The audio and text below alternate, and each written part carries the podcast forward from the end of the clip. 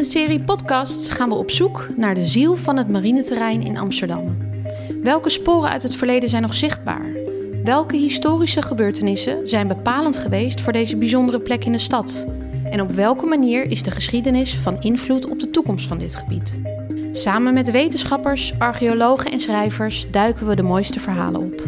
Je kunt ze bekijken en beluisteren via de interactieve tijdlijn op marineterrein.nl/slash zijn hier op het eh, marineterrein Amsterdam dus, een gebied van ongeveer 13 voetbalvelden groot, midden in het eh, centrum van de stad Amsterdam.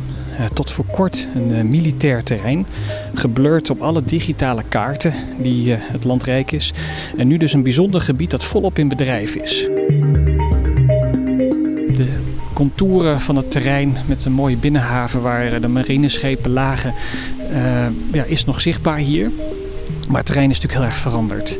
En tegenwoordig huizen hier dus uh, kleine start-ups en scale-up bedrijven uh, die uh, met stedelijke uitdagingen bezig zijn. En ik heb dus een afspraak met Titus. Titus Dekker, schrijver en bewoner van dit Oosterdok. En hij gaat mij vertellen wat voor bijzondere historie hier te zien is. Ik zie hem in de verte al lopen. Dag Titus. Goedemorgen. Goed je hier te ontmoeten hè?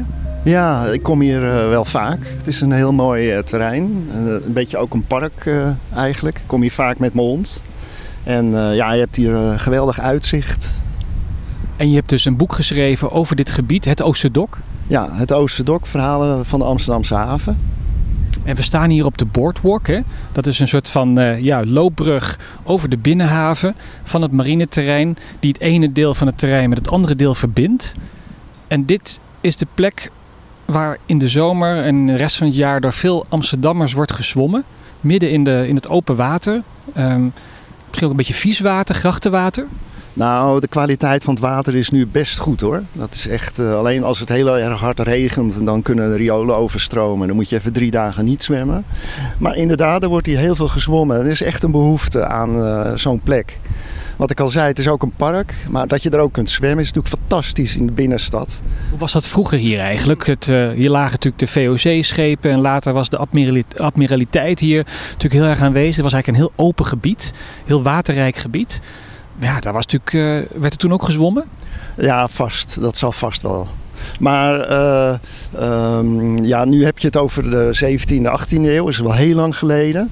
Maar uh, toen het Oosterdok er eenmaal was uh, en de eitunnel hier kwam. De eitunnel kwam hier in 1968. Daarvoor werd, werd er allemaal zand gebracht. De Prins Hendrikade werd verbreed. En op dat zand wat daar lag, het heeft een hele tijd geduurd voordat de tunnel daadwerkelijk gebouwd werd. Het kwam door de oorlog. Dat duurde even. Maar daardoor was er wel veel zand langs de kant. En er was eigenlijk een soort strand ontstaan. En dat werd een stadstrand voor Rapenburg, Kattenburg en de Oostelijke eilanden. En, ja, maar toen was het water wel heel, heel vies, heel smerig.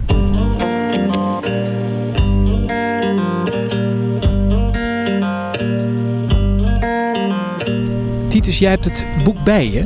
Oosterdok Verhalen van een Amsterdamse haven. En zou je eens iets kunnen voordragen eruit? Er viel altijd iets te beleven. Er was, begin jaren 60, zelfs het eerste stadstrand van de stad in het Oosterdok. Het strand was bedoeld voor de arme kinderen van Rapenburg en Kattenburg. Er was verder niks voor de kinderen.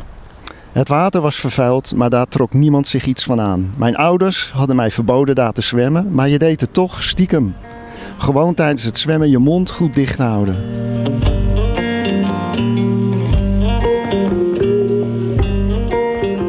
Tegenwoordig zie je vooral veel rondvaartboten en pleziervaarten hier door het Oosterdok varen.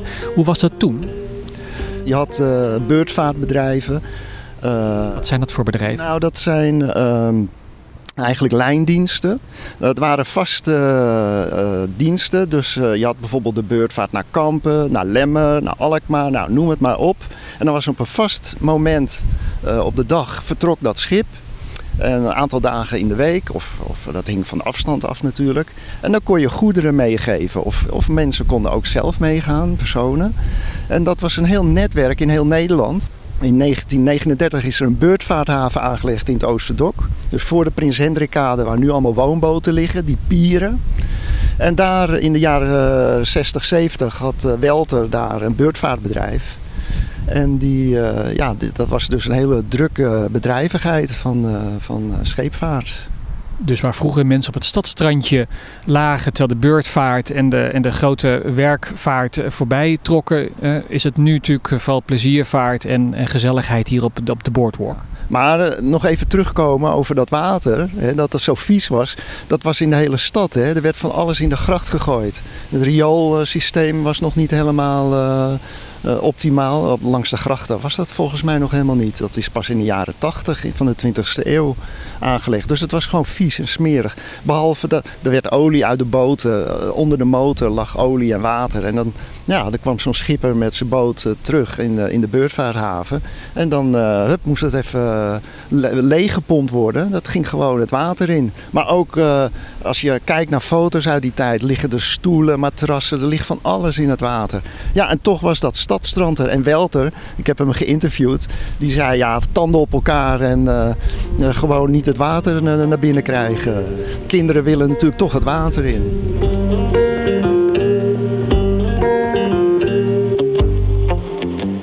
We zijn een stukje verder gelopen op het terrein, midden in het Oosterdok. En staan nu ter hoogte van gebouw 027 op het marineterrein.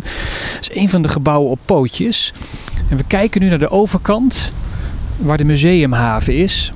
Ik zie zo'n, wat zal het zijn, 20 schepen, Titus? Ja, dat zijn ongeveer 20 schepen oude ja, uh, vrachtschepen, historische vrachtschepen, die langs Nemo liggen. Het museum in Amsterdam, het gifgroene, nee, geel, het watergroene museum zullen we maar zeggen, uh, wat uh, eigenlijk aan de rand van de, de eitunnel ligt. In het boek wordt ook verteld over de museumhaven. Ja, inderdaad. Eh, Simon Tuinstra, een van de oprichters van de Vereniging Museumhaven Amsterdam, die heeft een hoofdstuk geschreven over het eh, ontstaan van de Museumhaven. Dan lees ik even een citaat. Gelegenheid tot afmeren was er ook niet. Maar gelukkig boden de bordjes verboden af te meren hiervoor wel een mogelijkheid. Naast een paar in de kade geslagen stukken hoefijzer.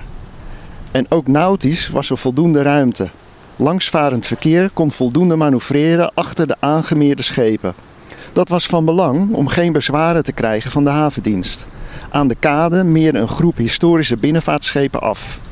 Op de Tjalk Luctor et Emergo van Guus Dral werd een heuse persconferentie gegeven. Dat was eind mei 1984, geloof ik. Nou, 1984, dat is de tijd van het kraken. Hè. overal in de stad, uh, ja, dat was uh, de tijd van uh, geen woning, geen kroning en alles.